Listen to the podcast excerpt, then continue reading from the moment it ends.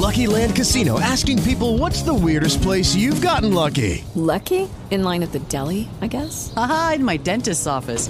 More than once, actually. Do I have to say? Yes, you do. In the car before my kids' PTA meeting. Really? Yes. Excuse me, what's the weirdest place you've gotten lucky? I never win and tell. Well, there you have it. You can get lucky anywhere playing at LuckyLandSlots.com. Play for free right now. Are you feeling lucky? No purchase necessary. Void where prohibited by law. 18 plus. Terms and conditions apply. See website for details.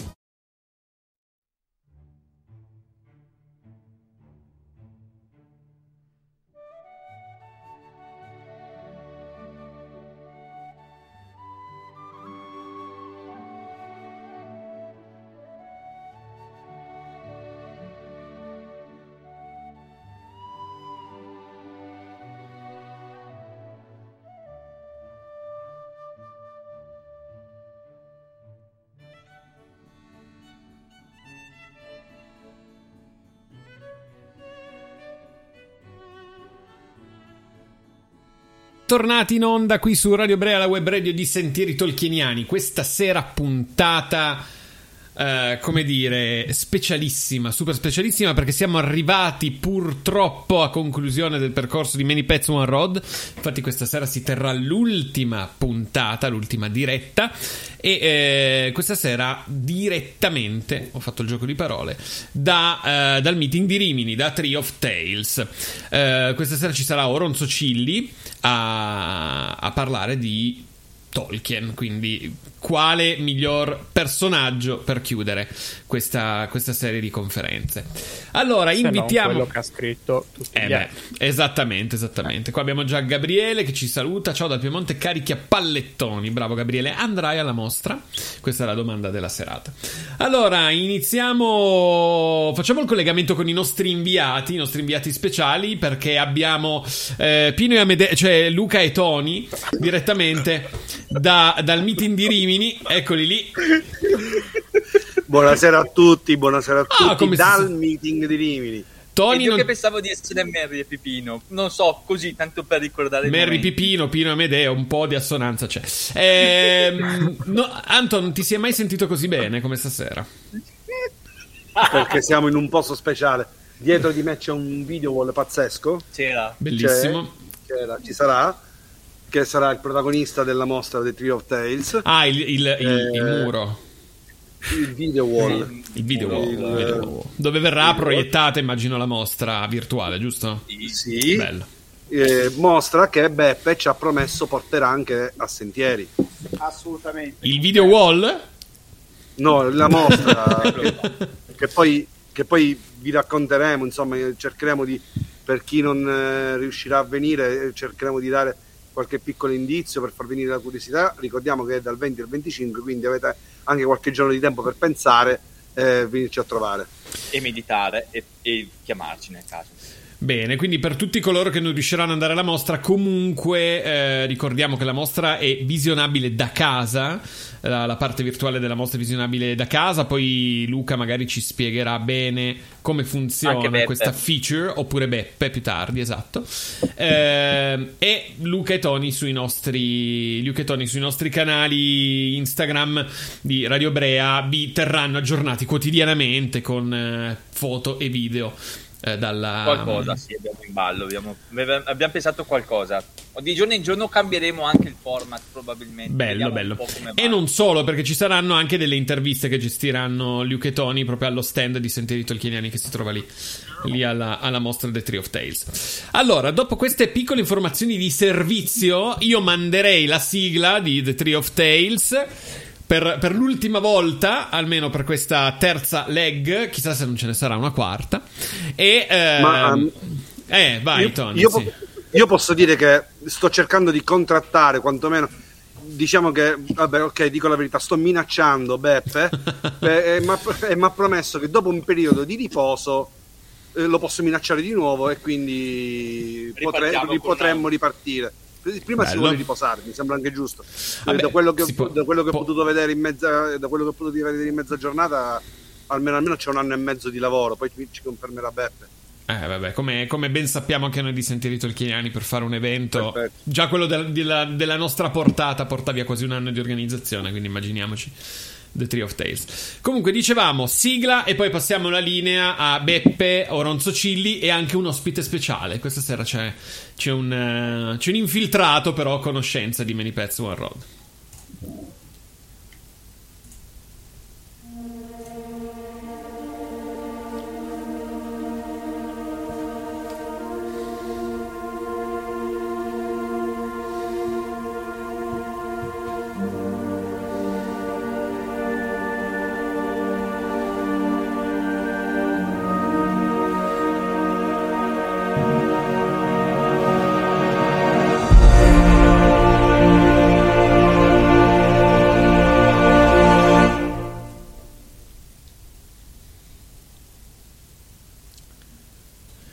Rieccoci in diretta. Allora, eh, Luca, però dopo la sigla generalmente si sta seri perché la, la parte Io stupida beh. che poi possiamo No, tagliare no, no, dal stato- podcast c'è è stato- prima. C'è stato, scusa, av- avete ragione, avete ragione, però diciamo che in questo momento di preparazione, ehm, mentre ci stiamo preparando noi, eh, Oronzo ha voluto spiegarci bene una parte di questo percorso e, e quindi mi sono trovato nella condizione di non riuscire a fermarmi. Beh, prima. vogliamo saperla anche noi a questo punto. Si può? Oh, è, tutto, Diciamo- è tutto tuo adesso. No, detto, La cambia frisata, eh, tra l'altro. Eh, Diciamo che ha fatto un trattato di, filo- di filologia sul titolo della trasmissione. Ecco. molti pazzi sulla strada. eh, eh, many, many pets on the road. se- nel mio gergo potrebbe essere molti pazzi sulla strada. Ah. Eh, vedendo qui gli o- vedendo il caravaggesco Antonino, vedendo eh, Luca, il nostro ospite che presto sveleremo, ma si vede già, penso, vero? Eh, è nascosto dietro un microfono in questo momento perché la, la- la telecamera purtroppo è bloccata. Mentre Stiamo riavviando. Ci stiamo sentite? riavviando, ne- ne- sì, vi sentiamo. Sentite, vi sentiamo. Nel frattempo, io saluterei. Non lo facciamo praticamente mai durante queste trasmissioni. Però lo saluterei. Alberto, che ci saluta e dice che ci recupererà via podcast perché in questo momento è in Islanda. Quindi ci stanno ascoltando anche dall'Islanda. Ciao, Alberto. Un saluto agli Eh amici islandesi. Eh beh, sì. Stiamo Allora, riavviando. Stiamo, stiamo cercando- riavviando la, la telecamera. Sì, il buon Se no, Luca. gira, la- gira il computer e Il bello, il bello della diretta e, e delle dirette di Luke, perché eh, se non sono esenti da problemi, non sono dirette di Luke. non riusciamo a collegarci dal confessionale. come, come grande fratello. Ricordo a tutti che siamo in diretta. No, Ci salutano senso- anche dalla Sicilia. Ci saluta Nancy Antonazzo dell'Associazione subito. Ciao Nancy. No, ma Ok, si sono Ok, direttamente sono scollegati. Allora, io, eh, visto, visto il momento catartico, metterei in pausa i nostri ascoltatori. Mettiamo di nuovo un attimo la, la grafica di, di pausa e torneremo appena il collegamento con Luke e Tony sarà ristabilito.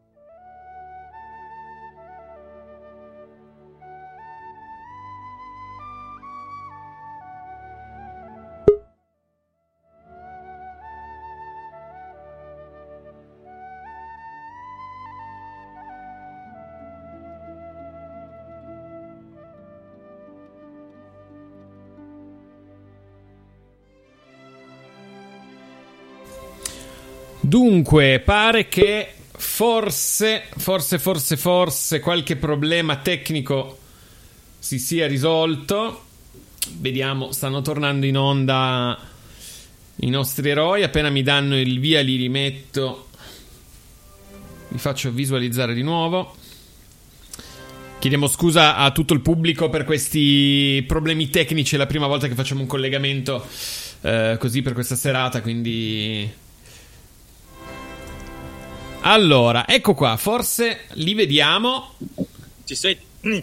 Ci sentiamo? Ci li vediamo e li sentiamo. Perfetto, perfetto, molto bene. Allora... Io ve lo dico. Dillo. Ve lo dico già subito, usiamo solo questa telecamera qua, così evitiamo altri casini. Va benissimo, va benissimo, va benissimo. Allora, direi di dare inizio allora ufficialmente, veramente questa volta alla serata. Diamo il benvenuto sulle frequenze di Radio Brea a Oronzo Cilli, relatore di questa serata, e un bentornato ovviamente a Beppe, che eh, è il Lost della, della, serata di The Tree of Tales e di Many Pets. L'ho detto bene, Oronzo One Rod. Eh, o, o sembra ancora ancora. One Road, una... One Road una, la strada è una. Poi. Allora, e nel frattempo laggiù in fondo, nascosto un po' come Gollum, come Smigol, c'è un Ivano Sassanelli selvatico che saluta con la manina. Ciao Ivano, anche lui è stato ospite di, di questa serie di conferenze, ha parlato appunto di, di Gollum. Lascio la parola però a, a Beppe che come, come sempre introduce la serata e l'ospite di questa sera. Grazie mille ragazzi, grazie a tutti, siamo molto contenti di essere qua, siamo stravolti come potete vedere, è stata una giornata impegnativa. Si nota un vedrete, pochino. si nota un pochino, eh, domani vedrete la mostra che andrà live per dire, noi abbiamo creato di fatto un, un team di 150 persone, quello che potrebbe essere definito un po' un videogioco, ecco per capire, vedete domani che oggi l'hanno visto, Luke, Kenton e tutti, cioè questo è un videogioco fatto con una tecnologia avanzatissima eh, vedrete, sarà secondo me molto bello e siamo qua in presenza, abbiamo anche la fortuna di avere la collezione di Oronzo. Io voglio introdurre Oronzo ringraziandolo tantissimo, ma io vorrei parlare della mia amicizia con Oronzo per introdurre questa serata e anche per un po' dire quella che secondo me è stato ehm, il taglio in cui noi crediamo. Il, il cammino che abbiamo fatto quest'anno con Many Passman Road, ma il cammino che abbiamo fatto in questi due anni con The Tree of Tales secondo me si può riassumere, devo guardare il camera, mi guardate, si può riassumere eh, nell'amicizia tra me e Ronzo, cioè l'amicizia tra me e Ronzo tra due persone molto diverse, con storie molto diverse, eh, da, vengono da luoghi molto diversi, eppure abbiamo camminato assieme, fin da quando ci siamo conosciuti eh, condividiamo una grande passione, che è una passione per Tolkien, che in qualche modo ha definito la nostra vita, e ed è proprio questa passione comune che ci fa stare assieme, cioè come se questa passione comune va sopra tutto il resto.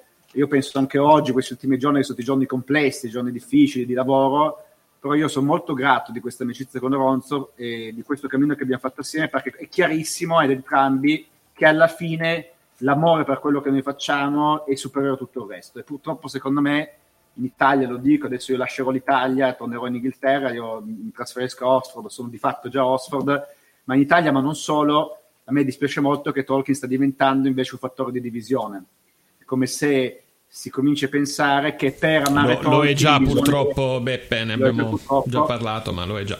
Come abbiamo visto, invece io non mi sto a lamentare di questo, ma voglio dire è possibile un altro modo. A me sembra che il cammino che abbiamo fatto quest'anno con Voli Sentieri, con Manny Passman Road, il cammino che abbiamo fatto con tutti quelli che sono qua in questa mostra, quando vedrete domani la lista di persone che hanno collaborato a questo progetto è incredibile, sono quasi 200 persone da 10 paesi, è una cosa veramente eh, enorme, ma è stato possibile perché ultimamente l'amore per Tolkien è più forte del resto e mi sembra che il rapporto con Oronzo per me sia questo. Io quindi voglio introdurre Oronzo così, cioè Oronzo è un uomo che eh, ha a cuore non diciamo così, quello che pensa di Tolkien, non quello che... ma amore Tolkien, amore, e questo amore è quello che veramente ci mette assieme. E, Tolkien, io introduco Ronzo così, Ronzo non è solamente un grande collezionista, il più grande forse collezionista, sicuramente il più importante collezionista d'Italia, è uno dei più importanti al mondo, non è solo l'autore del libro che quest'anno per la prima volta nella storia entra nella finale dei Mytho Poetic Awards, cioè non è solamente al momento il più importante studioso che abbiamo in Italia oggettivamente, ma è una persona che quello che lo fa lo fa innanzitutto per amore a qualcos'altro, da partire dal suo particolare punto di vista, di biografo, diverso dal mio anche come approccio Tolkien, ma è bello così, cioè non c'è bisogno di essere identici per essere assieme. Mi sembra che le, il cammino che abbiamo fatto con lui è questo. Io lo ringrazio di cuore per questa sua amicizia, che è innanzitutto un'amicizia con Tolkien. Io spero, mi auguro veramente, seguendo anche, come sappiamo, non finisce qua perché il prossimo anno non avete idea di cosa succederà e Oronzo è coinvolto in un grandissimo progetto che in confronto Tree of Tales è una robetta rispetto a quello che succederà il prossimo anno, ma questa cosa la sveleremo poi nel tempo. E Oronzo sicuramente è in questo progetto perché oggettivamente al momento è il più importante studioso che c'è in Italia e lavorare con lui è stato fantastico, non perché la pensiamo uguale su tutto, non perché la pensiamo uguale neanche su Tolkien, ma perché siamo assieme in questo cammino e io penso che se uno è disponibile a camminare assieme, veramente l'esperienza che fa è quella che abbiamo fatto oggi è di una gioia, di una gratitudine grandissima e quindi per me Oronzo Cili innanzitutto è questo. Io vorrei fare una domanda, scusami, per introdurre la serata quindi un po' particolare, cioè non chiederei come faccio di sempre chi è Tolkien in generale, ma chi è Tolkien per Oronzo Cilli. Ma lo faccio anche perché questa mostra, come vedrete chi ce la seguirà, ha una grande intuizione che vorremmo sviluppare, che il punto di vista particolare di ciascuno nella vita è fondamentale, cioè non bisogna eh, nascondere nulla di quello che uno è, anche il punto di vista particolare cui, con cui Tol- eh, Oronzo arriva a Tolkien per me è importante, io vorrei andare a fondo di questo, quindi io vorrei chiedere non chi è Tolkien in generale, come se facessi una domanda a un esperto, ma chi è Tolkien per te, carissimo Ronzo? Chi è stato Tolkien per la tua vita? Chi, in che senso Tolkien è stato per te un compagno di cammino?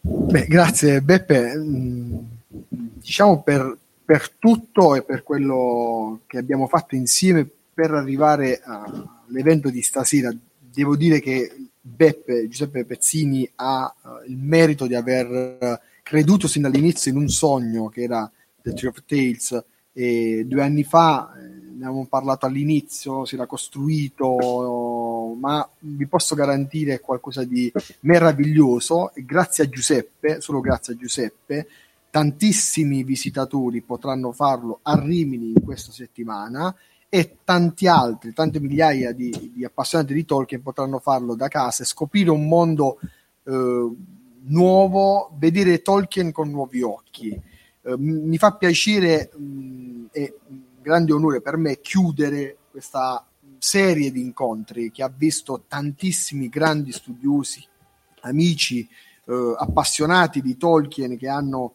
come dire, raccontato Uh, alcuni personaggi hanno parlato del loro amore per Tolkien. Che cos'è, uh, cos'è Tolkien per me? Um, è una domanda insomma un po', un po', difficile perché forse, forse la più difficile perché io inizio l'approccio con Tolkien nel 96 uh, cominciando a leggere L'Hobbit, poi Signore degli Anelli, poi man mano altri altri volumi e, e da, quella da, da, quel momento ecco, non sono più riuscito a staccarmi non dall'autore Tolkien, cioè dal, dal, dai suoi scritti, ma dall'uomo Tolkien. Cioè, per me è stato, eh, posso dirlo, un punto di riferimento, chiaramente non reale perché ovviamente non l'ho conosciuto, ovviamente non ho legami con, con la famiglia Tolkien, non ho un rapporto con, con Tolkien uh, uomo, eh, però è stato è da, da, quel, da, quel, momento un punto di riferimento e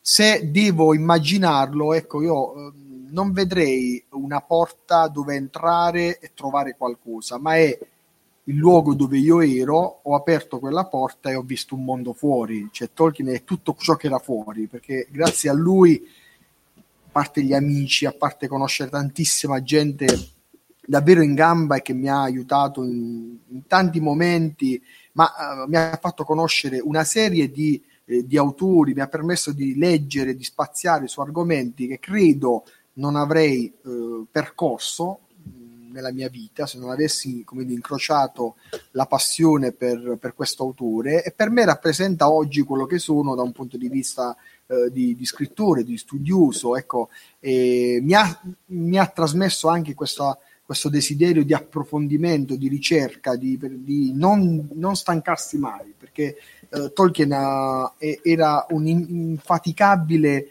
eh, ricercatore, ma non perché doveva portare a termine. Guardate, credo che ciò che noi vediamo di pubblicato di Tolkien, eh, eh, se, per chi ha la fortuna, per chi sco- lo studia, eh, quant- quello che è pubblicato credo che sia solo la, la punta dell'iceberg di quello che era Tolkien.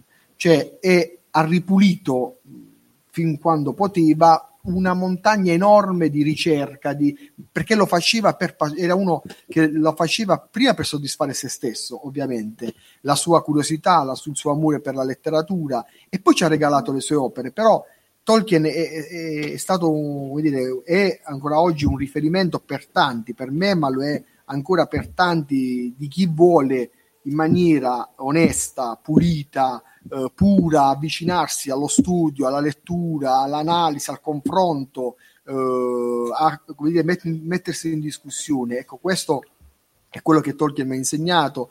Le varie squadre, diatribe, eh, l'appartenenza, le etichette, eh, se fai questo devi stare da questa parte, altrimenti non stai dall'altra parte. Tutte queste cose qua, diciamo, non, non, appart- non voglio che mi appartengano, anche se eh, come dire, qualcuno me le può affibbiare, ma io diciamo sono sempre fuori, rispondo solo con i miei scritti e con, con quello che faccio e che studio. Ecco, per me Tolkien è, questo e quando incontro sulla mia strada persone come, come Beppe, come Luke, come Antonino, come Gilby, come, come, come eh, l'amico Ivano con cui Uh, adesso dopo magari vorrei spendere qualche secondo sulla nuova opera che uscì, eccola qua, ve la diciamo, vive in fondo alle cose la freschezza più cara, che è una raccolta di saggi qui curata da Angelo Mereghetti e da Ivano Sassanelli. Ci sono, c'è Beppe, ci sono io, eh, ci sono tantissimi, c'è Padre Guglielmo che è anche ospite nostro, eh, sarà ospite qui al meeting.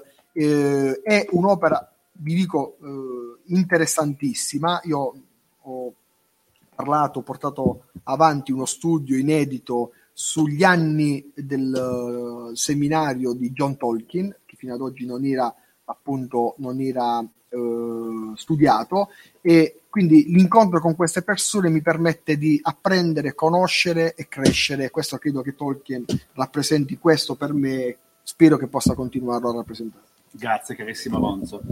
Allora, noi abbiamo preparato, il format è sempre lo stesso, abbiamo una serie di domande. Io adesso però, dato che la vostra non è finita, ma devo sì. ancora finire di lavorarla per fare, facciamo un piccolo cambiamento. Cioè io adesso mi trasformo in Ivano Sassanelli che viene qui con me. Change la dame.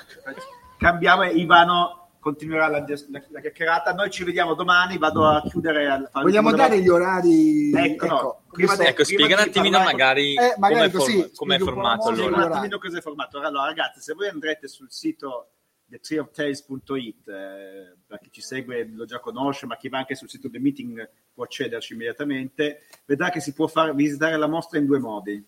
O lo visitiamo in persona qui con noi a Rimini, dove possiamo ammirare la bellissima collezione di Oronzo, qua non la vediamo ma è incredibile, è fantastica, oppure online, ma online vedrete cosa, di cosa si tratta, cioè se voi andate doma- da, da, domani mattina alle 10 e mezza fino alle 11 e mezza di ogni giornata fino al 25 incluso, quindi sono sei giorni, dalle 10 e mezza alle 11 e mezza, cioè l'orario di apertura del meeting, potrete accedere a questo enorme museo virtuale.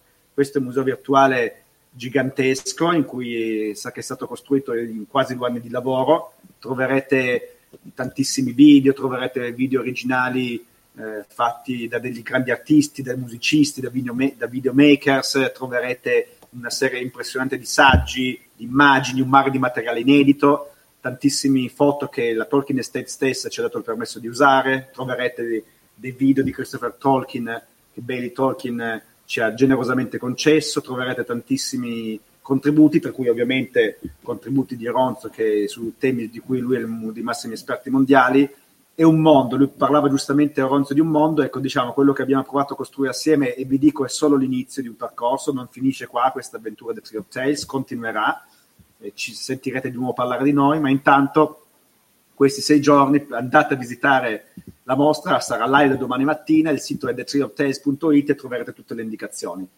Vi lascio alla saggezza su Dio Ronzo e alle do- domande degli ragazzi e ci sentiremo poi questi ultimi giorni. Radio Brea Sentieri Tolkieniani sono con noi questa settimana e continueranno a, dal meeting a fare un, ad aiutarci a uh, seguire quello che sta succedendo e quello che succederà. Grazie mille a tutti, grazie, grazie Beppe. e ci vediamo dopo. A, dopo. a te il floor. Grazie. Vai, Buonimano. Ma allora vado io con la seconda domanda, Vai. che così vai. almeno possiamo entrare un po' nel vivo del percorso. Allora, eh, abbiamo un po' toccato questa nota, però cerchiamo di entrare nella storia di Tolkien, che ha vissuto in prima persona la guerra mondiale e poi di riflesso attraverso il figlio Christopher, eh, la seconda su, su figlio, appun- appunto. Questi eventi lo hanno segnato a tal punto da voler descrivere la crudezza della guerra e la sua inutilità all'interno dei suoi scritti, in particolare nel Signore degli Anelli. Che messaggio vuole insegnarci Tolkien nell'arte della guerra? Il suo accanirsi nelle opere di guerra o è un, esorcizza- o- è un esorcizzare il suo periodo bellico? Allora, ehm, andiamo per... eh, credo che la domanda, interessante la domanda, possiamo, ris- possiamo dare forse due risposte. La prima parte, la guerra vissuta da Tolkien. Tutti sappiamo, Tolkien ha vissuto ovviamente una guerra da protagonista, eh, la prima guerra mondiale, che eh, sulla Somme, eh, raccontata anche da John Gart nel libro Tolkien nella Grande Guerra, e eh, con tutto ciò che, è accaduto, la febbre da trincea, il ritorno a Oxford, e ha visto la guerra, forse una delle guerre più dure e più cruente, quella del primo conflitto mondiale, e la seconda, eh, tu mi dici, eh, dagli occhi dei figli. In realtà, eh, Tolkien, la seconda guerra mondiale, possiamo dire che l'abbia anche in qualche modo vissuta in maniera in prima persona, anche se in una lettera a, Christo- a Christopher lui dice se avessi avuto l'età avrei combattuto più. E invece mh, nella realtà Tolkien ha in qualche modo partecipato alla seconda guerra mondiale, ha insegnato ai cadetti l'Orfeo, una pubblicazione difficilissima da ritrovare che poi è stata, pubblic- stata prodotta per i cadetti eh, inglesi, ad esempio Tolkien, questo lo racconterò in- nella conferenza che terrò eh, eh, sabato sera in diretta, ad esempio Tolkien ha avuto un ruolo eh, in, una, in una- una- una iniziativa molto particolare in Inghilterra, e cioè la possibilità che i prigionieri inglesi, i soldati inglesi prigionieri nei campi di concentramento tedeschi, potessero completare gli studi eh, a distanza eh, e furono impegnati lui e Lewis eh, e ne parlerò di questa cosa. Quindi Tolkien in realtà ha vissuto in qualche modo la seconda guerra mondiale. Eh, nel libro è ovvio che molte, moltissime, quasi tutte le scene di guerra, dalla battaglia a posto di Helm, sono guerre da trincea, cioè guerre da prima guerra- battaglie da prima guerra mondiale, scontro soldato contro soldato, eh, avanzamento, quindi eh, è ovvio che si, c'è un riferimento a quello che lui ha vissuto eh, all'interno della sua esperienza del primo conflitto.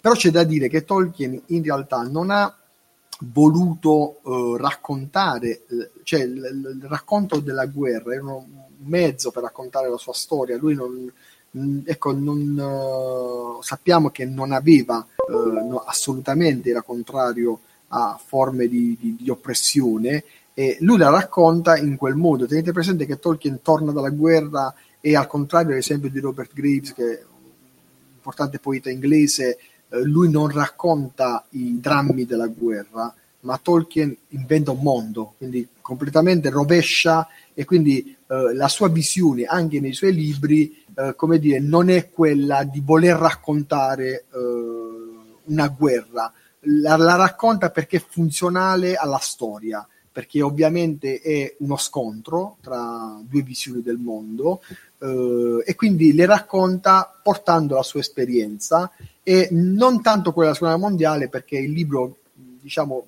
già nella seconda, seconda guerra mondiale ecco, era già in uno stato avanzato e quindi eh, meno, meno è presente del secondo conflitto Benissimo, benissimo scusate. Abbiamo già detto tantissimo, anche se hai toccato solamente una parte piccolissima di quello che era quella parte della sua vita di Tolkien. Ma eh, passiamo, eh, passiamo avanti perché c'è un altro aspetto di Tolkien che vorremmo approfondire, ovvero il eh, rapporto di Tolkien con la sua famiglia. Tolkien, infatti, era un padre particolarmente affettuoso, però portava il lavoro a casa Eh, questo qua sarà anche detto alla mostra, sarà un, una cosa che verrà sviluppata anche durante la mostra e questa è un'anticipazione che vi possiamo dare. Eh, tra parentesi, era molto coinvolto sia a livello sia con la sua famiglia, aveva questo rapporto simbiotico con la sua famiglia, ma anche col suo lavoro. Molte delle cose che ha scritto sono state scritte nel suo studio a casa con la collaborazione della moglie, eccetera. Cosa c'è della famiglia, della sua famiglia, di questo rapporto con i suoi figli e con la moglie nei, eh, negli scritti, nei suoi scritti? Allora, il, il, rapporto con il legame con la famiglia eh, è molto forte. Eh, Tolkien ha, ha, un'infanzia particolare, eh, sapete bene, rimane orfano eh, del padre prestissimo nel 1896, 95-96 e poi orfano della madre nel 1904 e con suo fratello Hilary vive l'esperienza ecco, di orfano eh, prima dalla signora Faulkner, poi sotto la guida di padre Morgan e poi si unisce fortemente con Edith eh, al punto da volerla sposare prima di partire per la guerra. Questo mi, sempre, mi ha sempre colpito perché in quel momento fare fare quel gesto, il 90% era quasi lasciare una vedova, nel senso che si partiva per una guerra dove il ritorno era ecco, molto difficile per i soldati. E lui costruisce questa famiglia, eh, arriva John nel 17, poi arriva Michael Hilary, poi arriva Christopher, poi arriva Priscilla. E lui ha un legame fortissimo con la sua famiglia. Il, il, il fatto di, di restare a casa, e questo gli permetteva di lavorare di avere dire, meno, eh, meno, momenti di distrazione.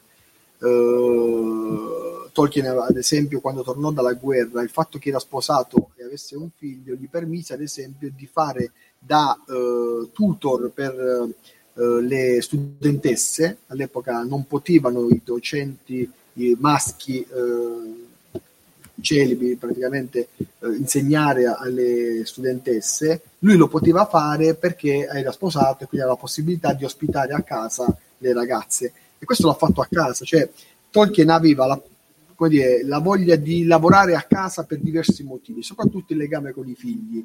Eh, nelle, nella biografia di Carpenter, nelle lettere, si vede il legame anche da piccolini dei bambini, eh, la passione per i treni, che lui chiamava la trenomania, di Michael e di Christopher, eh, la passione eh, ecco, dei racconti. Eh, in più c'è, c'è, da dire una cosa che mi ha colpito eh, anche in, una, in, un lavoro che sto facendo ultimamente. Eh, Tolkien aveva con ogni figlio un rapporto diverso. Ecco, non aveva un rapporto eh, più con un figlio che con un altro, non, non, in questo senso, ma aveva, eh, aveva instaurato rapporti di eh, confronto, di dialogo diverso. Con Christopher era quasi esclusivamente temi legati ai temi letterari, Christopher aveva preso il suo percorso, stava seguendo le sue opere, e quindi il rapporto con Christopher è molto legato all'aspetto letterario, non a caso non a caso praticamente eh, non a caso lui lo nomina cultura letterario nel testamento eh, che io ho, ho, una copia ho fatto cioè, tu hai, scusa, tu hai una copia del testamento? Sì, sì, è, è pubblica perché in Inghilterra ah, è un atto pubblico, lo puoi richiedere, paghi la tassa e ti, ti fai avere la copia. Nella copia del, del testamento, ad esempio di con Christopher, c'è una cosa particolarissima. Tolkien autorizza Christopher a bruciare, distruggere, modificare, eliminare, cambiare, modificare i suoi scritti. Questo dimostra quanta fiducia Tolkien aveva in Cristo, a cui dobbiamo tantissimo. Tutto, il 90% di quello che conosciamo delle opere eh, di Tolkien lo dobbiamo a Cristo. Con Michael aveva un altro tipo di rapporto, con Michael nelle lettere e non solo nelle lettere, Tolkien parlava di politica, parlava di quello che accadeva in Inghilterra in quel momento della guerra, parlava con Michael di storia, non a caso Michael aveva poi si è laureato in storia, docente di storia, con John parlava, ovviamente John, eh, un sacerdote, aveva ecco, un, tipo di confronto diverso e lo stesso con Priscilla. Questo dimostra di come fosse riuscito a legare con tutti un rapporto unico nel, nel, nel suo genere. C'è anche qualcosa nelle sue lettere, ad esempio quando lui parla del rapporto eh, eh, tra uomo e donna, eh, che mi ha, mi ha, incuriosito e sinceramente mi piacerebbe approfondire. Quando lui dice ai figli, a Michael, eh, dice eh, anche io qualche volta ho perso la via e, e, così via, altri racconti di questo tipo che ovviamente non vengono raccontati dai biografi, però sarebbe bello capire anche questo aspetto eh, per conoscere meglio l'autore. Adesso facciamo un'altra domanda, no? Però abbiamo parlato un po' della famiglia, adesso andiamo a parlare un po' di altre amicizie, un altro sì. rapporto, che è il rapporto con Lewis, Tolkien, Lewis. Sono i promotori, se possiamo così dire, degli Inklings. Eh, ognuno di loro, eh, sia Tolkien che Lewis che tutti gli altri, eh, con le proprie arti, principalmente nella scrittura ovviamente, sono nati molti libri. Qual era sc- lo scopo ultimo del gruppo? Qual- creare il romanzo perfetto?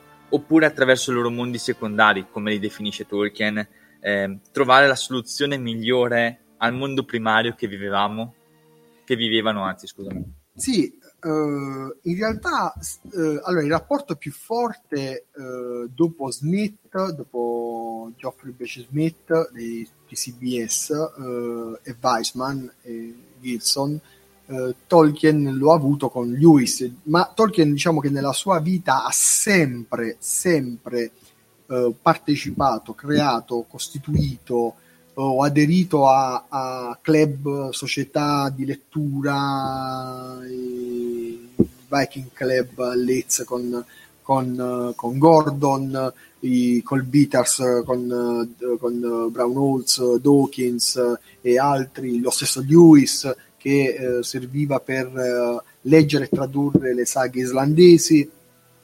E poi c'è la formazione di questo gruppo degli Inklings che nasce per caso, Tolkien lo spiega in una lettera, in realtà è uh, uno studente di, di, di, Lewis che aveva creato questo gruppo, Lui, loro poi c'erano entrati, questo poi il ragazzo si è laureato, è andato via e loro erano rimasti con il, con il gruppo, con questo gruppo di amici che in realtà non era, mentre altri erano dei veri e propri club, eh, gli Inklings in realtà non avevano un'organizzazione, cioè non c'era l'organizzazione del club o una mission, cioè la mission era quella, mentre che ne so, i Colbitars o, o, o, i Viking Club avevano una missione, cioè saghe nordiche.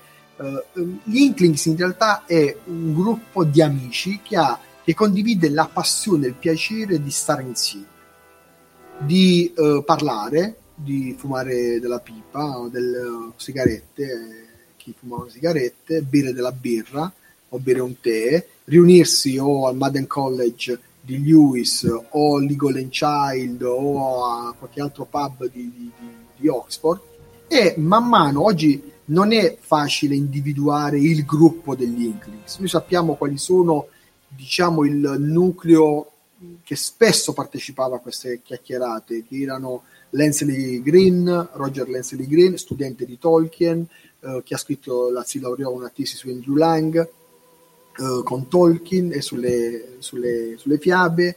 Eh, abbiamo ad esempio Lewis, abbiamo Charles Williams, abbiamo Owen Barfield, abbiamo John Wayne, che era, non, premetto, non John Wayne l'attore, ma lo scrittore John Wayne, che era praticamente il, il uno studente di Lewis e la missione del gruppo non era quella di pubblicare qualcosa.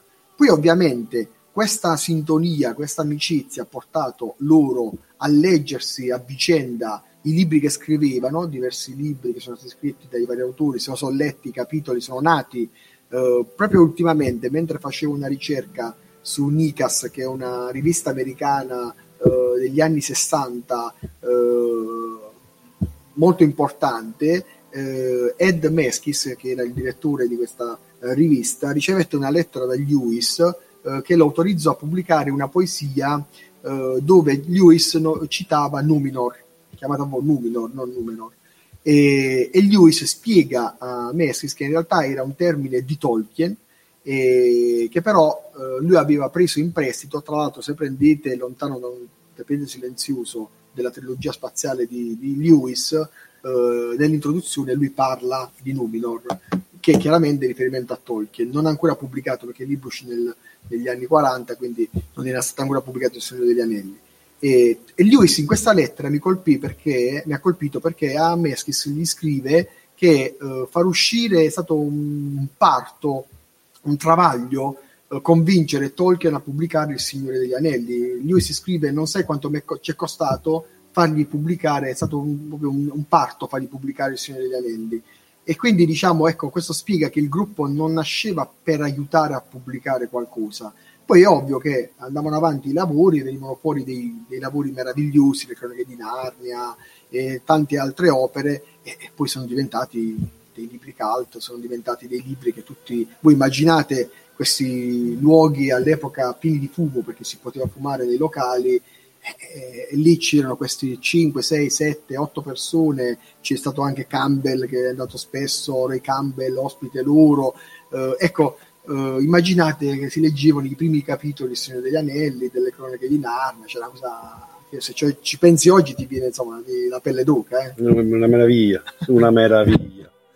Bene, adesso la quinta domanda la facciamo fare al nostro, eh, al nostro ospite. Beppe Pezzini, anche chiamato Ivano alias, Sassanelli. Alias Ivano Sassanelli. Mi chiamo Ivano Pezzini o Beppe Sassanelli. Visto che Beppe mi ha lasciato questa, sua, il suo trono, ecco. Allora, innanzitutto voglio ringraziare Oronzo per aver scritto in questo libro, lui l'ha citato, anche perché ci ha dato un inedito incredibile che non mi aspettavo e, e quindi questo dimostra una volta di più quanto quando gli italiani si mettono seriamente a studiare possono dare grandi, grandi risultati. Questo è un po' lo sforzo di eh, vedere, parte tutto da un'idea di Angelo Mereghetti che ci sta seguendo, lo salutiamo. Lo salutiamo. Eh, però è, è l'idea di dire, bene, l'Italia può dire qualcosa su Tolkien. Eh, perché poi ci sono anche altri, altre insomma, studiose come eh, Federica Calabrese, Vito Fascina oppure eh, Chiara Bertoglio, Claudio Testi, Giovanni Costabile e, e Simone Budini, ho voluto citare un po' tutti.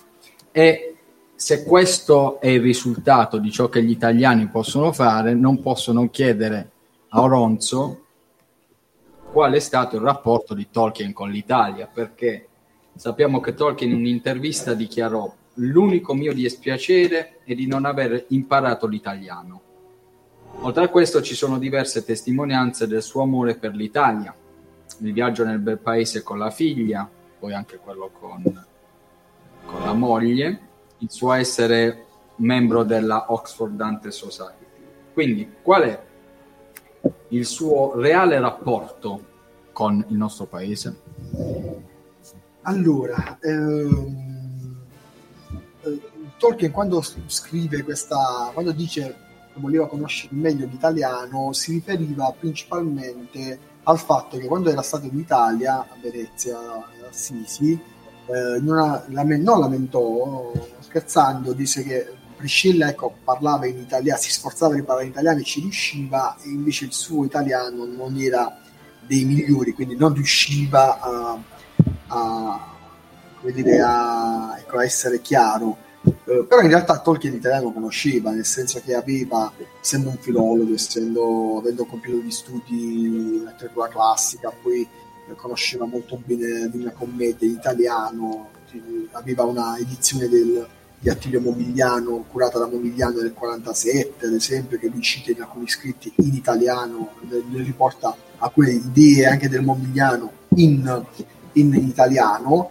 eh, non solo, conosceva Boccaccio, ecco, e eh, il suo italiano ecco, non era un italiano corrente, nel senso che non, forse sfuggivano ecco, molte, molte, molte eh, piccole sfaccettature dell'italiano, però era eh, una persona che eh, col nostro paese non, non, ha avuto solo il rapporto con la lingua che era buono. Tengo a pre- precisare che nella famiglia quasi tutti parlavano, parlavano o capisco, capivano l'italiano. John aveva studiato a Roma eh, come, come, seminarista, eh, Michael parlava italiano, nella sua biblioteca sono moltissimi libri di Michael in italiano, ad esempio di, di, di Bruno Migliorini, il padre della Crusca, dell'Accademia della Crusca, ex eh, già importantissimo esperantista. Eh, Christopher parlava italiano, leggeva correttamente l'italiano. Priscilla conosce, conosce, l'unica figlia ancora tra noi, conosce molto bene l'italiano. Eh, lei mi ha scritto una volta che l'italiano lo, lo ha imparato, avendo lei una grande passione per i testi eh, dell'opera italiana, quindi attraverso i libretti d'opera. Lei aveva imparato l'italiano leggendosi, conoscendo l'opera italiana. E eh, quindi diciamo ecco, in famiglia l'italiano era conosciuto. Con il nostro paese ha avuto sempre un rapporto molto forte eh, per due punti di vista, secondo me. Uno dal punto di vista ovviamente religioso, era legato all'Italia come più che altro come, non come Italia, ma come eh, paese appunto eh, cattolico. E eh, l'altra era da un punto di vista letterario perché ovviamente eh, conoscendo grandi scrittori italiani aveva la possibilità ecco, di conoscere la nostra letteratura. Eh, non a caso in un saggio che lui scrive su Dante eh, cita il fatto che ai tempi di Chaucer in Inghilterra si citasse, si parlasse di Dante già e quindi ecco, questo è eh, il rapporto che lui ha avuto, oltre a quei due viaggi che ha fatto nel 55 con sua figlia e nel 66 con sua moglie Edith. E ad esempio, ultima cosa, se vi guardate la, la, le bozze del primo capitolo del Signore degli Anelli, che trovate nella home, ad esempio c'erano tra gli hobbit molti nomi italiani, c'era un Cosimo, c'era un Bruno, c'era un Caramella, c'era Semolina, eh, quindi diciamo poi ovviamente è rimasto bella donna, però eh, ecco, lui aveva già pensato e immaginato tra gli hobbit alcuni nomi italiani, quindi il rapporto con il nostro paese era abbastanza forte come, come con altri paesi, penso all'Irlanda, al Galles o ad altri paesi, però ecco, il legame per diversi motivi c'era e, ecco, e questo è continuato fino alla, alla fine eh, dire, dei suoi giorni. Quindi io, io, comincio a partire dalle domande. Ci sono delle domande dal pubblico per caso, Gilby? Se no ne faccio una io al volo, aggiungendomi a questa. Prego, vai pure. Ok, quindi è interessante, stavo pensando appunto a questo discorso del, di Bella Donna Tuk, eh, come dire, quelle reminiscenze che abbiamo sempre detto eh, che ci sono state, no? Cioè Signore Danelli è un po' un frutto di reminiscenze di Tolkien proprio, eh, non è una domanda ma quasi una constatazione, ma vorrei che tu poi andassi un po' dentro questo discorso. Eh, anche questa reminiscenza dell'italiano è entrata nel Signore Anelli attraverso Belladonna Tuc, quindi...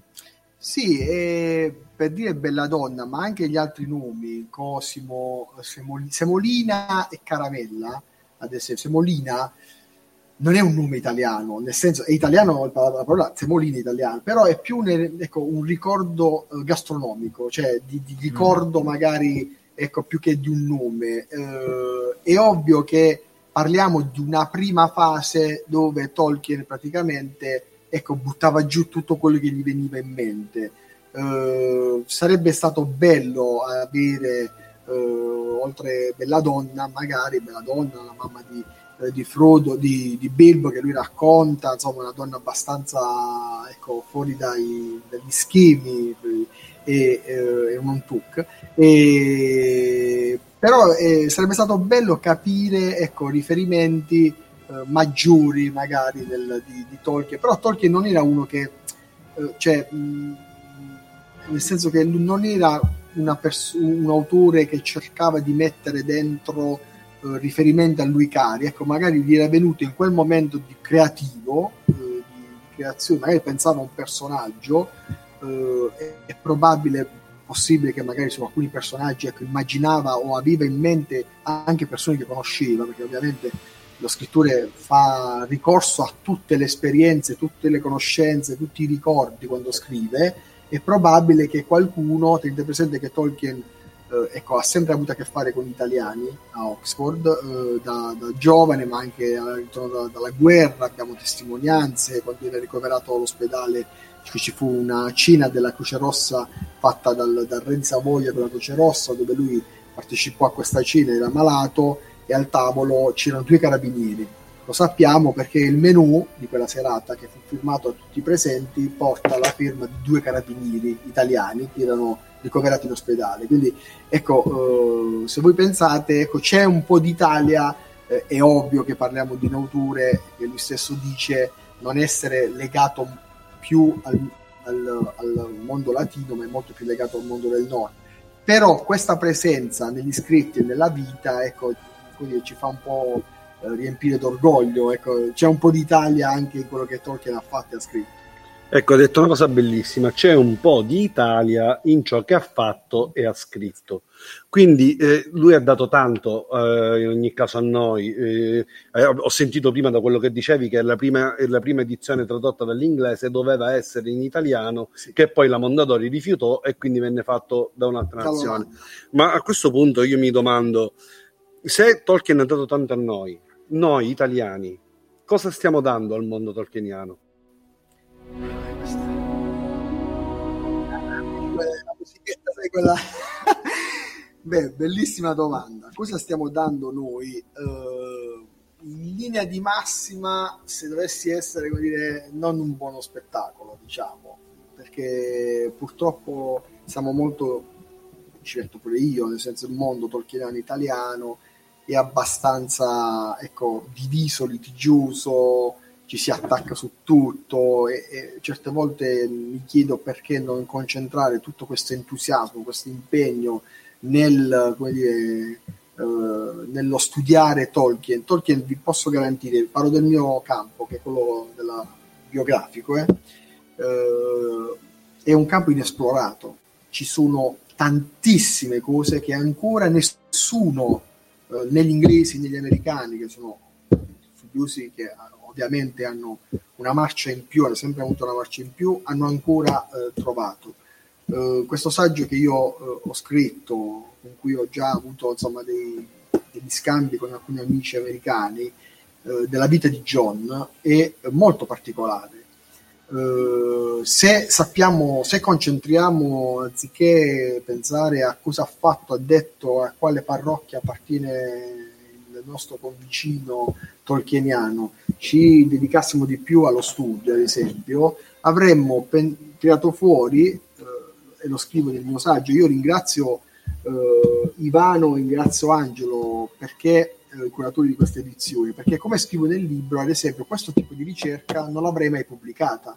Era una delle tante ricerche che sto portando avanti in contemporanea e sarebbe stata lì, magari pubblicata chissà, chissà quando. Eppure in questa pubblicazione, in questo assaggio, eh, io scopro, eh, e cosa inedita anche per Scal, Hammond e per altri biografi, eh, scopro ad esempio che eh, John Tolkien, lui fa il seminario al Venerabile Collegio di Roma, che è il collegio per i seminaristi inglesi alla scoppio della guerra nel 40, lui arriva nel 39, a settembre del 39, nel 40 è costretto tutto il venerabile collegio di Roma, per la prima volta nella sua storia, a spostare tutti i seminaristi in Inghilterra. Questo perché ovviamente c'era una, avanzava questo odio politico verso gli inglesi, quindi il rischio ecco, era abbastanza alto e quindi il collegio decise di spostarsi in Inghilterra, stette a Londra, dopo un mese eh, a Stonyards Hall, che, il, che è il collegio dei Gesuiti in Inghilterra. E lì poi ha fatto il seminario. Ad esempio, ho trovato, e lo racconto in questo, questo saggio, ad esempio, che eh, sapete cosa faceva il, il figlio di John, il John, Tolkien oltre a studiare il seminario, oltre ad essere il presidente di due club del collegio? Eh, sapete cosa faceva? Cos'era addetto nel seminario? lui faceva il giardiniere e eh, lo chiamavano nel collegio Gaffer. E sapete, Sam, eh, Sam, il gaffiere, il papà di, di Sam, infatti. E eh, c'è anche eh, un inedito che io pubblico, un pezzo di inedito di un saggio di, pubblicato da, da John sul giardinaggio, dove racconta sul giardinaggio. E in più ho trovato che Tolkien partecipa a tre ancora inedite, non, si sapeva ancora di questa storia. Tolkien partecipa a tre incontri del Venerabile Collegio due sono sue lezioni su Beowulf e Chaucer e la terza su uh, The Nation Club Papers, uh, un saggio inedito di Tolkien, poi verrà pubblicato nel nono volume della History, che Tolkien presenta in una conferenza. In quella conferenza là, Christopher in una lettera in un, nella home scrive che non aveva notizie del padre che ne avesse parlato pubblicamente di questo suo scritto. Sapete, parla del sogno e dirà scritto insieme a Lewis, lui si doveva scrivere la trilogia dello spazio, il viaggio nello spazio e il viaggio nel tempo. Quindi ho ritrovato nei, negli atti del venerabile collegio, e lo pubblico in questo saggio, in pratica che Tolkien tenne una conferenza su questa cosa. Quindi diciamo eh, da cercare c'è molto. Il mondo it- italiano ha buoni studiosi, ottimi studiosi, che dovrebbero concentrarsi di più però su, su studiare e scrivere. Scrivere significa non l'articolino su Facebook, non il post, non uh, un articolo autocelebrativo, diciamo, non ha, non ha, non ha un valore di studi, uh, a meno che non lo pubblichi su un sito riconosciuto come un sito di studi. Scrivere l'articolino del dire io ho la barba più lunga, tu hai i capelli corti, ma io uh, Tolkien, non so, mi è venuto in sogno e mi ha detto che io sono l'eletto. L'altro che dice no ma io sono il gruppo l'unico gruppo che ho gli unici studiosi che cioè questo all'estero lo vediamo poi nel, eh, nel, nel, nei fatti. Sì pubblichiamo qualche libro in inglese ok. E i risultati cioè quali sono i riferimenti qual è il successo di uno, di uno studioso quando la tua idea viene ripresa da altri viene ampliata, diventa la base degli studi degli altri. Purtroppo il 90%, 80%, 85% degli studiosi italiani di Tolkien non fanno altro che prendere i testi inglesi, tradurli, sistemarli un attimo, farli propri nel linguaggio e proporli ai lettori. Ma di nuovo, di nuovo, poi se vogliamo qualche testo insomma, di qualche anno fa, però insomma, il tempo è passato, ecco, potremmo dare molto di più, potremmo, anch'io, potremmo dare molto di più, perché l'Italia a livello di studi, ecco, può essere seconda sia agli inglesi, perché ovviamente per ovvie ragioni, però abbiamo buone potenzialità anche tra nuovi studiosi, quindi io ai nuovi studiosi ad esempio invito a non, come dire, a non farsi incantare da facili sirene, andate da soli, studiate, ah, ci sono tutti gli strumenti per portare avanti uno studio fatto bene e proponetevi all'estero, perché all'estero riconoscono il merito, non gli amici o non il gruppo di la famiglia di appartenenza, il clan. All'estero queste cose esistono poco, grazie a Dio. Grazie, grazie Ronzo per questa risposta. Lasciamo un po' le domande, se ci sono domande dal pubblico. Che ne pensi Gilby? C'è qualcosa? Sì, sì, sì, sì, c'è qualcosa. Allora, eh, partirei dalle... Come? Non difficili però, Gilby. Eh, non difficili, eh, guarda.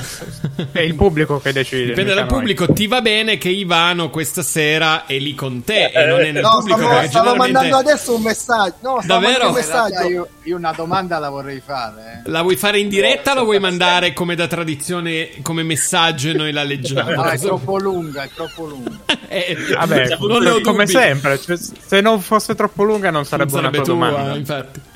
No, voglio solo fare una sottolineatura. Vai, vai. lascio la- eh, quello che diceva Oronzo è la pura verità, cioè nel senso che veramente serve un po' un'elevazione degli studi tolkieniani proprio dal punto di vista anche metodologico, proprio anche accademico, proprio con una metodologia sua.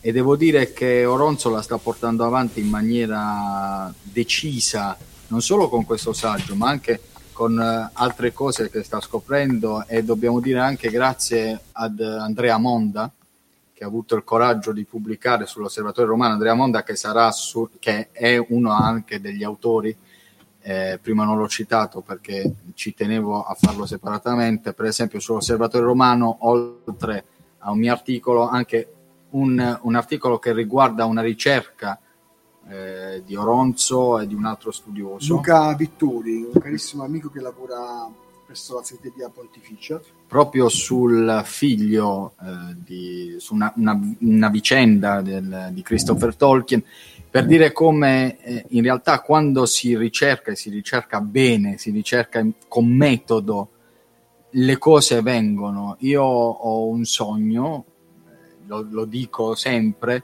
quello di riuscire a portare accademicamente in Italia Tolkien nelle università perché è arrivata l'ora che un personaggio, uno scrittore, uno studioso così importante venga studiato non in maniera rapsodica, non da improvvisati, ma da, ehm, con metodo, con metodo anche in università, perché non è da meno a Shakespeare, non è da meno ad altri. Ciò che ha portato il Novecento e gli anni poi successivi alla letteratura mondiale, paradossalmente è proprio la letteratura fantastica, che ha creato poi fandom, ma in realtà noi la dobbiamo trattare anche come letteratura, a prescindere da allegorismi, a prescindere da opinioni personali, applicazioni, applicabilità.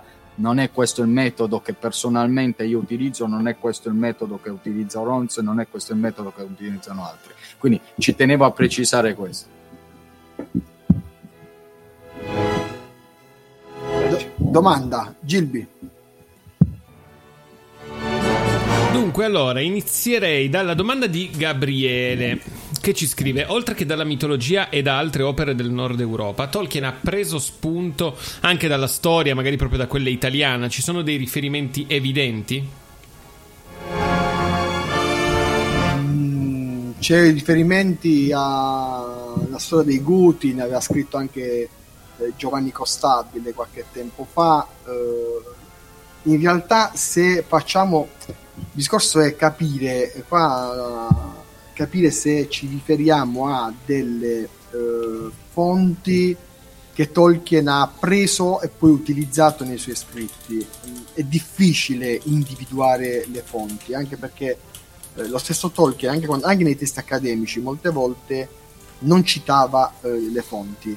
Eh, nel senso, no- non perché era uno scorretto, ma perché molte volte magari erano talmente evidenti a quel mondo che stava leggendo quel saggio che era, come dire, eh, impossibile, mm, cioè non scriverlo avrebbe significato lo stesso che citarlo. Ecco, se io faccio un riferimento, che ne so, a un autore italiano, magari conosciuto da tutti, non c'è bisogno che poi scrivi chi l'ha detto, comunque, eh, ma anche, soprattutto poi nella testa di narrativa, è difficile eh, trovare dei riferimenti chiari, Eh, cioè dire questo era il riferimento ai vichinghi nel termine nel, ecco, moderno dal termine vichingo, perché anche là Scippi e altri giustamente mi corregge- potrebbero correggere sul termine vichingo.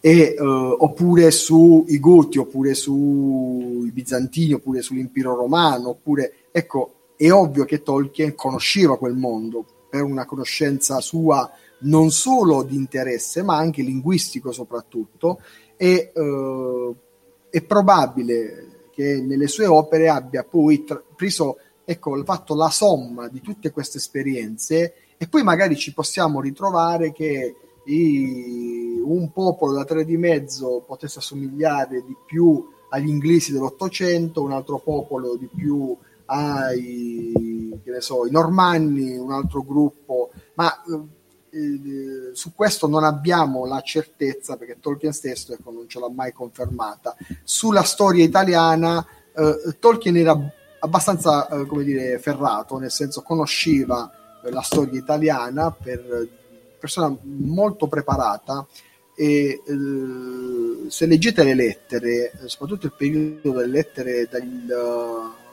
poco dopo lo Hobbit fino alla fine della guerra, molti riferimenti di Tolkien che a prima lettura non si capiscono, eh, non, ecco, non hanno subito un impatto noto, eh, però per chi conosce un po' gli avvenimenti storici dei diversi paesi europei, salta subito all'occhio quanto Tolkien conoscesse la storia europea, quanto Tolkien conoscesse la storia di, di molti paesi che all'epoca erano impegnati nel conflitto, storia passata, e quanti riferimenti fa figli, al figlio Michael soprattutto, eh, e quindi dimostra quanto l'interesse per la storia, per il contemporaneo, per... cioè era una persona che aveva una cultura vastissima, cioè e, e aveva, come dire, conosceva tanto e, e in questo lo ritroviamo anche nelle sue opere, ovviamente, perché lo scrittore non fa altro che fare un sunto delle sue esperienze.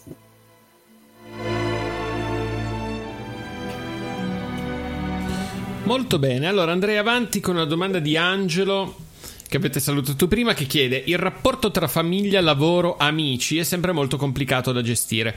Ci sono stati momenti di maggiore tensione in questo equilibrio nella vita di Tolkien? Beh, di quello che noi sappiamo, quello più diciamo, ecco, non plateale, però quello un po' più noto era eh, ovviamente questo aspetto di Edith eh, che si sentiva eh, ecco, un po' fuori dal mondo eh, accademico del marito di Oxford. Lei aveva trovato maggior sintonia con il mondo di Leeds, eh, i primi anni del, della docenza di Tolkien, eh, mentre il mondo accademico di Oxford, ecco, ecco lei era un po' più eh, restia. Eh, poi c'era stato anche quel momento di, di dubbio sulla fede, superato il momento ad esempio di ecco, criticità nell'amicizia tra Tolkien e Lewis, eh, sollevato da Edith, eh, per ragioni diciamo ecco, familiari. La, da un punto di vista, eh, Tolkien ovviamente era un uomo e nella sua vita ha avuto momenti alti e bassi, momenti di tensione, eh, lo dicevo prima, se leggete le, adesso non ricordo bene che lettere, il numero delle lettere, però ci sono molti riferimenti, soprattutto le lettere di Michael, a Michael, eh, quando Tolkien parla di questo aspetto di venir meno alle volte nella vita. Anche io, lui dice, anche a me è capitato che sono venuto meno, anche a me è venuto, quindi fa capire che nella famiglia ci sono stati dei momenti eh, di tensione eh, superati, perché una famiglia che si amava moltissimo, Tolkien amava moltissimo sua moglie Edith e eh, ovviamente era impensabile, ecco, non era la famiglia del mulino bianco, così, che non esiste credo in nessuna parte del mondo, quindi anche loro hanno avuto i loro problemi, anche loro, credo che uno dei momenti di forte, questa, allora, questa, chiudo su questa cosa, c'è un aspetto che non è stato mai, mai sotto sottolineato, questo per rispetto della famiglia, per rispetto del, di chi era protagonista. Eh, c'è una, una, una, un aspetto, Tolkien eh, ecco, non la prende bene del matrimonio di Lewis. Lewis sposa eh,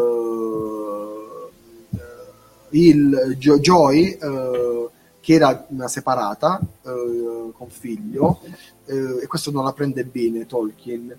E l'aspetto che non è stato mai, chiaramente non, non è interesse mio seguirlo, per rispetto delle persone, non è stato mai affrontato, ad esempio. Come ha preso Tolkien la separazione di Christopher? Cioè, Christopher a un certo punto, come accade in tutti gli uomini, è venuto meno, ecco, mh, come dire, quel rapporto familiare, si è risposato, ha avuto eh, Adam, eh, ecco, la domanda ad esempio che mi sono posto è, ma non per curiosità morbosa, ma anche per capire come l'ha presa Tolkien, Uh, Carlo Stetter, che è un grandissimo studioso, è il curatore della nuova edizione The Nature of Middle Earth che uscirà a, a settembre, che è l'inedito nuovo di Tolkien. Carlo Stetter in un post ha uh, una persona una delle più vicine a Christopher, uh, ha scritto ad esempio che dopo la separazione Christopher ecco, è venuto meno in rapporto ad esempio con la Chiesa, ecco, l'ha accennato, però nessuno lo ha mai affrontato. Ecco, questa è una cosa che ad esempio a me mi ha sempre, come dire, da un punto di vista di capire bene Tolkien, mi ha sempre venuto in mente, cioè come l'ha presa la separazione di Christopher nelle lettere, ovviamente, non quelle pubblicate, non c'è e non c'è, questo noi rispetteremo chiaramente la vita eh, di Christopher, della famiglia di Christopher, però ecco, per i biografi è interessante capire anche questo. C'è poi Leonardo che chiede se pensi possa esistere ancora materiale interessante nelle scuole in cui ha insegnato il professore. Eh, ma certo, certo che c'è materiale. Tenete presente che quando ho scritto Tolkien's Library, ehm, io ho chiaramente contattato qualunque istituzione, a parte studiosi, collezionisti, case d'aste. Eh, ho contattato anche le università di Tolkien, l'Exeter, Merton, Pembroke e eh, in, molti, in diversi college, ad esempio, eh, parliamo dei tre dove lui ha, ha praticamente inseg- studiato, insegnato. Eh, c'è ad esempio diverso materiale che non è digitalizzato e non è schedato. Quindi bisognerebbe dire, andare a guardarsi i registri, andarsi a guardare le note eh, di quegli anni. Eh, parliamo ad esempio di Leeds, eh, dove c'è tutto, ad esempio io, io ho scoperto una cosa anche, eh, anche inedita, anche inedita eh, eh, come dire, anche inedita sul fatto che eh, Tolkien è stato a Leeds il presidente della società letteraria, è stato nel 1920-21 presidente di questa società letteraria. Di, di, cose nuove ce ne sono tantissime. Io eh, ho materiale, insomma, potrei scrivere almeno altri quattro libri su, su Tolkien di cose non raccontate da altri studiosi ancora oggi. E devo dire che qualche materiale mi, mi, dire, mi, mi, fa piacere dirlo, e poi l'ho ritrovato in alcuni libri inglesi. Ecco, l'ho passato anche ad altri autori, eh, i primi Scal Hammond, che nella nuova edizione della Chronology hanno, mi hanno ringraziato e hanno inserito diversi materiali inediti che io avevo trovato e che avevo passato a loro perché ritenevo che loro potessero, a loro potesse essere più utile e pubblicarlo perché diciamo, ecco, io sono uno che piace condividere con, con gli studiosi ecco, che davvero meritano, comunque si dedicano uh, il materiale che scopre non lo tengo per me anche perché altrimenti ecco, non, non, resterebbe nella, nella cartella del mio computer.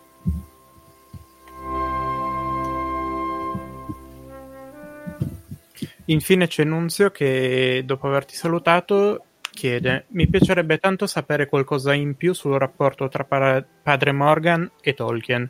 Nel film biografico è stato appena accennato. Allora, qua subito ti dico: dovresti prenderti il libro di Bru che parla appunto di padre Morgan e Tolkien. Poi Bru, che tra, sarà anche ospite del meeting del, di Tree of Tales, che è un grandissimo studioso spagnolo Uh, il rapporto è un rapporto fortissimo. Uh, Tolkien era legatissimo a padre Morgan perché padre Morgan per lui era come un padre, uh, ha fatto tanto per i fratelli Tolkien, sia per Ronald che per Hilary. immaginate, nella, nella, nella, nella, mostra c'è questo documento di, di lascito di mille sterline, voi immaginate in quegli anni mille sterline, insomma erano impegno finanziario importante, quindi Morgan ci teneva molto ai, ai fratelli Tolkien e il rapporto con, con, Morgan era quasi filiale, nel senso che lui lo considerava un secondo padre, gli ha insegnato tanto, gli era sempre vicino.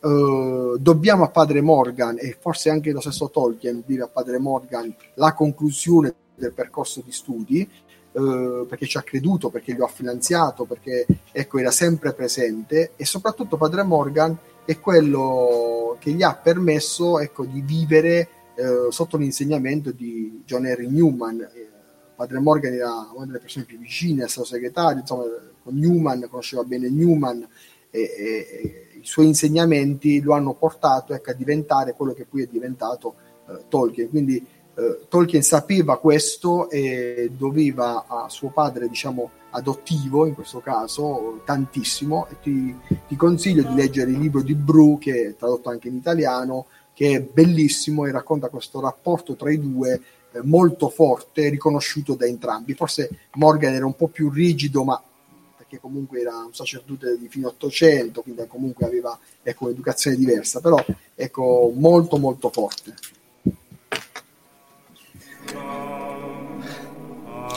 Allora, abbiamo un'ultima domanda di Nancy che in realtà riguarda la mostra. Abbiamo finito con le domande del pubblico dirette a te, Oronzo. Mi dispiace, mi dispiace tantissimo. Però Nancy chiede una cosa interessante. La mostra riserva uno spazio alla figura femminile nelle opere di Tolkien? In che misura?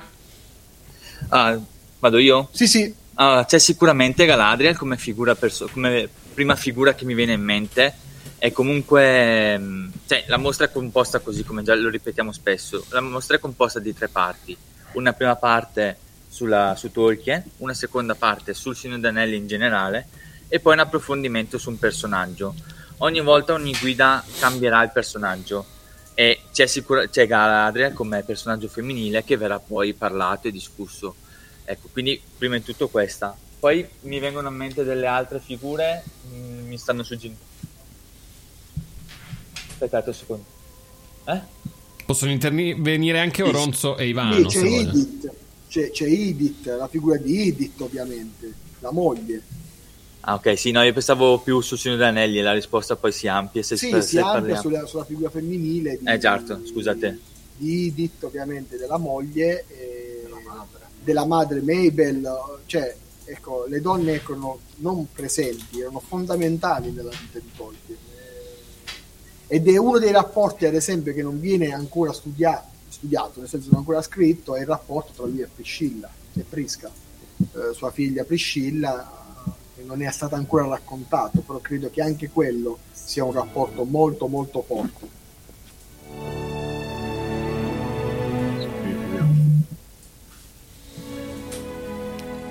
Allora, credo che Gilby, con le domande qui abbiamo del pubblico abbiamo terminato. Quindi, Quindi eh, chiudete ragazzi. Sì, salutia- salutate e invitate tutti a The Tree of Tales. Allora- che è la cosa migliore da fare adesso. Allora, noi ringraziamo tutti, eh, Beppe che è andato via, Oronzo, Ivano, tutte le persone che hanno fatto la first leg, la second leg, molte della second leg le vedremo qui, Manuel, Roberta Tosi, Ivano, eh, nelle prossime puntate, nei prossimi incontri che faremo, eh, tanti saranno qua sicuramente. Cosa fare allora? Allora, innanzitutto scaricare l'app del meeting per potersi iscrivere, per poter prenotare i giorni e poi prenotarsi anche alla mostra del meeting o venire a mangiare con noi qualche volta ehm, oppure trovarsi qua per farsi una chiacchierata assieme, però previa iscrizione all'interno dell'app, altrimenti è, di- è difficile poter entrare. Eh, noi- sabato c'è l'appuntamento su YouTube. sabato c'è appuntamento su YouTube, trovate tantissime informazioni. Talk alle 21. Io non mi ricordo gli orari, sono in un alle momento cui- 21 sul canale YouTube della, di Tree of Tales c'è questa eh, farò questa, ecco, questa conferenza un po' anomala su, su Tolkien eh, in diretta sul canale di YouTube sabato alle 21 potete anche poi rivederla ovviamente oltre le due giorni di studio che potranno essere visi- visibili sulla pagina YouTube di Tree of Tales e del, eh, dei vari canali della mostra e con tutti gli ospiti internazionali saremo in tanti, insomma, saremo Saremo- moltissimi e al centro c'è sempre Tolkien nella sua opera. e trovate tutto sul sito. Eh, adesso io non ho tutto perché non ho proprio, proprio stanco, scusate. Io chiudo ma- ringraziando Radio Brea, gli amici di Radio Brea che ci hanno Grazie, permesso Ronzo. di fare questo lunghissimo cammino eh, e di continuare a lavorare insieme. Questo è lo- l'augurio che ci facciamo tutti. Volevamo giusto chiederlo di andare avanti poi con questa serie di conferenze, anche se Tree of Tales sarà passato, però penso che si possa escogitare qualcosina per il futuro sicuramente. Lo faremo, lo faremo. Tutti insieme e però io voglio solo dire una cosa davanti a tutto il pubblico. Tu o Beppe, prima della diretta, avete detto che la mostra poi l'ha portata al prossimo Sentieri Tolkieniani. Io mi fido. Sì, sì, sì, sì, eh, ci fanno segno della regia. Perfetto, sappiatelo. Ecco. Confermato, ci sono le prove registrate. de- Sì, sì, sì, assolutamente. Garantisco io per Beppe. Resta agli atti. Perfetto, molto bene. Allora, a grazie a voi anche da, da parte mia in qualità di presidente di Sentieri Tolkieniani, nonché voce di Radio Brea. Grazie veramente a tutti eh, gli organizzatori di The Tree of Tales, sia quelli che sono apparsi su Radio Brea, sia quelli che invece hanno lavorato dietro le quinte. Grazie a tutti quanti veramente per questa opportunità di collaborazione insieme a voi. eh, è stato bello poter eh, rivedere vecchi amici e incontrarne di nuovi su, su questi sentieri tolkieniani. Fatemelo dire, Many Pets One Road, appunto, è una derivazione come titolo con Beppe. È stata una derivazione del nome della nostra associazione ed è stata una cosa molto carina, tra l'altro. E mm, quindi ringraziamo veramente tutti. Purtroppo io e Ici non riusciremo a essere alla mostra, eh, però abbiamo mandato due, eh, due inviati speciali per l'occasione che sono Luke e Tony. Eh, mi raccomando, potete prenderli a scappellotti se volete, quando volete. E, mm, all- all'occorrenza. Eh, ringraziamo tutto il pubblico che ci ha seguito in questo altro anno di trasmissioni e eh, cogliamo l'occasione per dire che appunto Radio Brea per qualche settimana, poche settimane si ferma, poi riprenderemo il 2 di settembre con eh, Eriador della- dell'associazione La Contea e poi ricominceremo con tutte le nostre trasmissioni da settembre inoltrato. Ci saranno anche nuovi podcast. eh, Così facciamo. Iniziamo a spoilerare nuovi podcast, nuovi appuntamenti, nuove voci su Radio Brea. Ci saranno tutta una serie di novità. Grazie a tutti e buonanotte a tutti Grazie quanti. a voi, alla Ciao. prossima. Ciao, grazie. Grazie a tutti.